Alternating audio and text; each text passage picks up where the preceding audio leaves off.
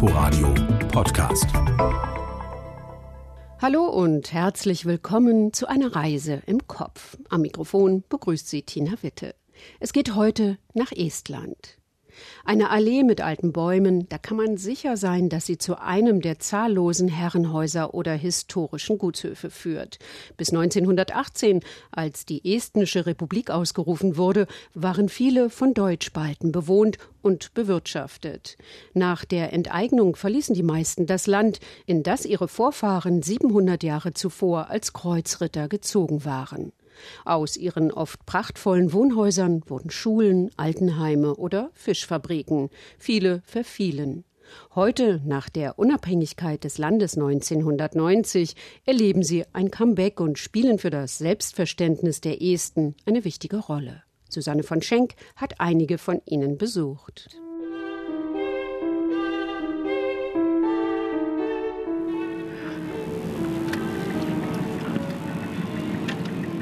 Paradiese, eine Klosterruine und ein frisch saniertes Herrenhaus liegt eine knappe Stunde südwestlich der Hauptstadt Tallinn. Ein junger Mann öffnet die Tür. Ich bin Karl von Ram. Ich bin 33 Jahre alt und ein Amerikaner mit deutsch-baltischen Wurzeln in Estland. Wurzeln, die nach Padiese reichen, wo die von Rams ab 1622 lebten. Der schwedische König hatte ihnen das Anwesen geschenkt. Es ist eines der Herrenhäuser, von denen Estland übersät ist, erklärte Rin Alatalu vom estnischen Denkmalschutz. Ein Gutshaus ist eine wirtschaftliche Einheit, die vom Adel betrieben wurde. Das Land war in Estland und im nördlichen Lettland über Jahrhunderte unter 200 adligen Familien aufgeteilt. Allein in Estland gab es 1200 Herrenhäuser mit den dazugehörigen Gebäuden. Das Land ist also voll von ihnen. 1939 mit dem Einmarsch der Sowjetarmee in Estland endete die Ära der von Rams im Baltikum, jedenfalls vorläufig. Sie flohen nach Polen, zogen dann nach Deutschland, Kanada und schließlich in die USA. Vor Jahren ist Karl von Ramm, der International Business und Hotelwesen in Philadelphia studiert hat, ins Land seiner Vorfahren zurückgekehrt. Familienbande, sagt er und zuckt mit den Schultern, als sei das eine höhere Gewalt. Der Selfmade-Mann lernte die schwierige Sprache mit ihren 14 Fällen und heiratete eine Estin. Das Haus baute er nach alten Plänen originalgetreu wieder auf. Heute ist Padise ein gut laufendes Hotel mit 25 Zimmern, das ganzjährig geöffnet hat. Yeah, we've invested about 3 million wir haben drei Millionen investiert und sind vermutlich das einzige komplett selbstständig finanzierte Herrenhaus in Estland. Die meisten werden mit EU-Geldern gefördert, wir nicht. Ich kenne das als Amerikaner nicht, dass man immer bei der Regierung um Geld anfragt. In den USA nimmt man sein eigenes oder sucht Investoren. Es wäre das Letzte, die Regierung zu fragen. Der traut man eh nicht über den Weg. Also wir haben nie etwas bekommen, weil wir auch nie daran gedacht haben. Aber so konnten wir schneller handeln und es so machen, wie wir wollten. Damit sind wir sehr zufrieden. Time to do it faster and the way we want to do it. We're happy about that way. Er würde sich gern vergrößern, weitere Gebäude und Land des ehemaligen Besitzes der von Rams kaufen.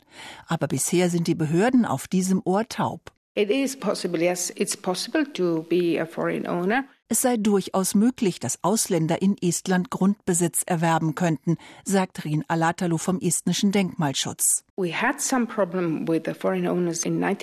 Aber Anfang der 90er Jahre, als alles im Auf- und Umbruch war, gab es einige Probleme. Viele Ausländer und auch vermögende Einheimische kauften Häuser, weil sie billig waren.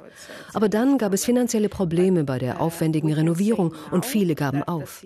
Jetzt ist die Lage anders. Es gibt viel guten Willen, die Häuser langsam wieder aufzubauen. Die Moral ist jetzt besser als in den 90er Jahren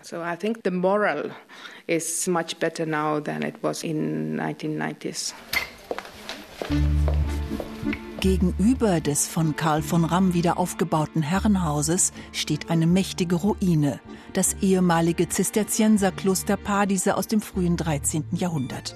Eine der wenigen noch existierenden Klosteranlagen in Estland und in den Sommermonaten ein Tourismusmagnet und eine beliebte Partylocation. Sie zeugt, wie Rin Alatalu erklärt, auch vom einstigen Widerstand der einheimischen Bevölkerung gegen die Kreuzritter aus dem Westen. This monastery, especially here, is connected with a huge uprising in 1343. Es war der St. Georgsaufstand, der sich 1343 gegen die neuen Landesherren und die Christianisierung in dieser Gegend richtete. Es gelang den Esten, in das Kloster einzudringen und die Mönche zu töten. Ein kleiner Sieg, aber dann wurden sie niedergeschlagen. Victory, uh. Die estnische Geschichtsschreibung hat die Rolle der Deutschbalten meist negativ beschrieben. Heute, sagt der Schriftsteller Rein Raut aus Tallinn, in dessen neuem Roman ein Herrenhaus Schauplatz der Handlung ist, würde man das Erbe der Deutschbalten differenzierter betrachten. Eigentlich sollte man sagen, dass der offizielle Blick auf estnische Geschichte in den 20er und 30er Jahren hat das baltisch-deutsche Erbe durchaus ausgeschieden aus unserer Geschichte. Ich glaube, dass es jetzt Zeit, dass wir ehrlich das gestehen sollen, dass auch die deutsche Sprache, deutsche Kultur und, und, und das ist nicht eine Ausdehnung von deutschen Kultur in Estland, sondern ein Teil von estnischen Kultur. Ähnlich sieht es Erik Cross. Das deutsch-baltische Erbe interessiert mich sehr. Ich habe dazu eine gute Büchersammlung. Der smarte Mann, Anfang 50, ist Abgeordneter im estnischen Parlament und eine schillernde Figur. Er war der erste und jüngste Botschafter Estlands in London, Chef des Geheimdienstes, Sicherheitsberater. Nicht nur das. Der Historiker, Sohn des berühmten estnischen Schriftstellers Jan Kross, ist ebenfalls Besitzer eines Herrenhauses. Kau ist eines der ältesten Estlands und liegt eine knappe Autostunde östlich von Padise. In some sense, this manor is trying to be in gewisser Weise soll dieses Herrenhaus für die Gemeinde das sein, was es auch schon früher war. Eine Art Kulturzentrum. Die Leute aus der Umgebung kommen zu Konzerten, arbeiten hier. Es ist allerdings nichts, womit man viel Geld verdienen kann. Eher das Gegenteil. Aber es gibt einem auf andere Art etwas zurück. Mehrfach hat Erik Kross dort deutsch-estnische Tagungen zu dem seinerzeit erfolgreichen Dramatiker August von Kotzebue veranstaltet, einem Zeitgenossen Goethes. Sein Sohn Otto von Kotzebue, mehrfacher Weltumsegler und Forschungsreisender im Dienste des russischen Zaren, kaufte Kau 1830 als Alterssitz und starb auch dort. Nach mehrfachen Besitzerwechseln und Leerstand erwarb es Erik Kross. Seit 2012 ist die Renovierung abgeschlossen. Kau ist nun eine Mischung aus Museum, Hotel und Tagungsort mit vielen Reminiszenzen an Otto von Kotzebue und seine Reisen. Das Haus hat eine lange Geschichte und wir sind historisch sehr interessiert und möchten das auch gern vermitteln. So hat es hier einige Aspekte eines Museums. Aber wir möchten es nicht so, dass man gar nichts berühren darf und sich fremd fühlt. Man kann die Möbel alle benutzen und sich zu Hause fühlen.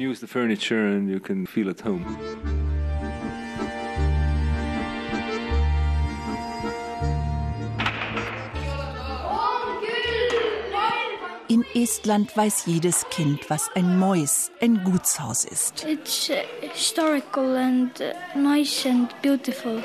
Historisch und schön, sagt Arthur, neun Jahre alt, einer von 95 Schülern in Väna, einer Schule, die circa 40 Kilometer westlich der Hauptstadt Tallinn liegt. You can sit down, please. Obwohl das Dorf Väna nur 250 Einwohner hat, ist es bekannt durch sein langgestrecktes Herrenhaus im Stil des Spätbarocks. Es liegt in einem zwölf Hektar großen Park. Wo früher die deutsch-baltische adlige Upper Class residierte, befinden sich heute Klassenzimmer. Eine Landhausschule mit Kindergarten auf dem flachen Land. Wähner gehörte ursprünglich der deutsch-baltischen Familie von Stackelberg. Berühmt war der Maler, Archäologe und Schriftsteller Otto Magnus von Stackelberg, der im ausgehenden 18. Jahrhundert in Wähner lebte. Im Kuppelsaal, in dem sich einst seine Kunstsammlung befand, unterrichtet Katrin Javleb nun Musik. Hier ist viel Geschichte, die Räume und schöne Umgebung, viele Möglichkeiten, viele solcher Räume, wo ich äh, zum Beispiel Musikstunde machen kann. 70 solcher Schulen befinden sich in sorgfältig restaurierten ehemaligen Herrenhäusern. Die meisten liegen auf dem Land. 1919, ein Jahr nachdem in Estland die Republik ausgerufen worden war, enteignete eine Landreform die vorwiegend deutsch-baltischen Besitzer. Die meisten von ihnen, deren Vorfahren zum Teil schon vor 700 Jahren ins Land gekommen waren, verließen ihre Heimat in Richtung Deutschland oder Schweden. Ihre Häuser standen leer, viele verfielen, bis einige eine neue Nutzung fanden. Die Geschichte der Herrenhäuser ist ziemlich komplex. Für uns Esten waren sie das Symbol der Knechtschaft, fast eine Art Sklaverei. Das Leben für die Esten war ausgesprochen hart und so gab es viele Spannungen zwischen Deutschbalten und Esten.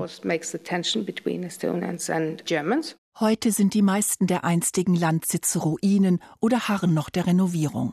Bisher werden 300 der einst 1200 Herrenhäuser als Schulen, Hotels, Museen oder Schriftstellerresidenzen genutzt. Estnische Reisebüros bieten Touren zu den einstigen Gütern der Deutschbalten an, so Erik Kross, der Besitzer von Kau.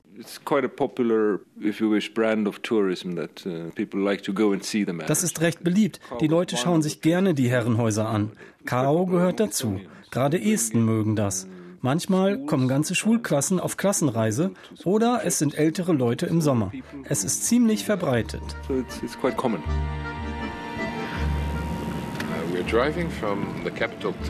Wir fahren jetzt von der Hauptstadt Tallinn in den Südwesten und erreichen hoffentlich die Küste in einer guten Stunde. Wir sind auf dem Weg zur Insel Muhu, eine der 2222 estnischen Inseln. In den frühen Morgenstunden steuert Martin Breuer seinen schweren Tesla-Pkw über die Landstraße. Rechts und links erstrecken sich dichte Wälder. Die Landschaft ist ziemlich flach. Estland hat noch sehr viel unberührte Natur. Hinter den Bäumen sehen wir Sümpfe. Und das ist vielleicht mit das Schönste hier. Sie sind nicht trockengelegt und haben eine große Biodiversität, Fauna und Flora. And they have a great biodiversity. Beim Anleger in Würzow steuert er den Wagen auf die hochmoderne Fähre, die ihn nach Muhu bringen wird, der drittgrößten Insel Estlands. Auf jeder Seite des Ufers kann der Tesla an Aufladestationen angeschlossen werden und Strom tanken. Ich bin Holländer und bin hier in Estland hängen geblieben, mit großer Freude. Und zwar in Pedaste. Martin Breuer kaufte das alte Herrenhaus auf Muhu vor 20 Jahren zusammen mit einem estnischen Freund, der ihn Anfang der 90er Jahre nach Estland gelockt hatte. Eine Allee führt nach Pedaste. Im Park weiden schottische Hochlandrinder. Ein Paradies, in das viel Geld und Arbeit gesteckt wurde. Von Anfang Mai bis Mitte September ist es hier einfach fabelhaft. Die Landschaft ist wunderschön, sie ist Teil des Projekts Natura 2000. Man ist hier in einem Naturreservat. Kein Haus weit und breit, keine Licht- und Luftverschmutzung. Vor 100 Jahren war Pederste noch im Besitz einer einflussreichen deutsch-baltischen Familie. Der letzte Eigentümer, Alexander von Buxtöveden, wurde 1919 auf Muhu von den Kommunisten brutal ermordet. Später, während des Zweiten Weltkriegs, hatte erst das deutsche, ab 1941 das sowjetische Heereskommando dort sein Hauptquartier. Nach dem Krieg lagerten in den Kellern von Päderste Fische und später war es der Sitz eines Altersheims, bis 1980 das Dach einstürzte.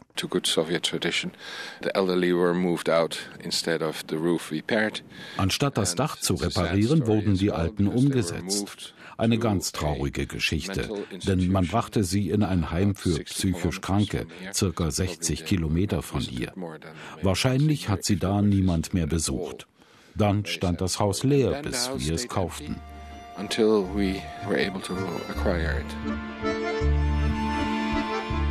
Heute ist Päderste ein kleines Luxusressort. Die einsame Lage direkt an der Ostsee ist wunderbar. Die Geschichte des Hauses ist präsent und in Erinnerung an den einstigen buxtehövedenschen Besitz trägt das Gourmet-Restaurant den Namen Alexander. Auch eine Möglichkeit, die deutsch-baltische Geschichte mit der estnischen zu verknüpfen.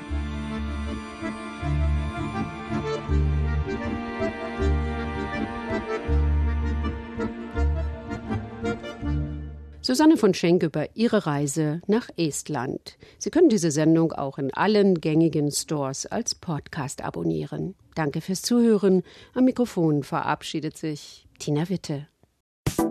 Inforadio Podcast.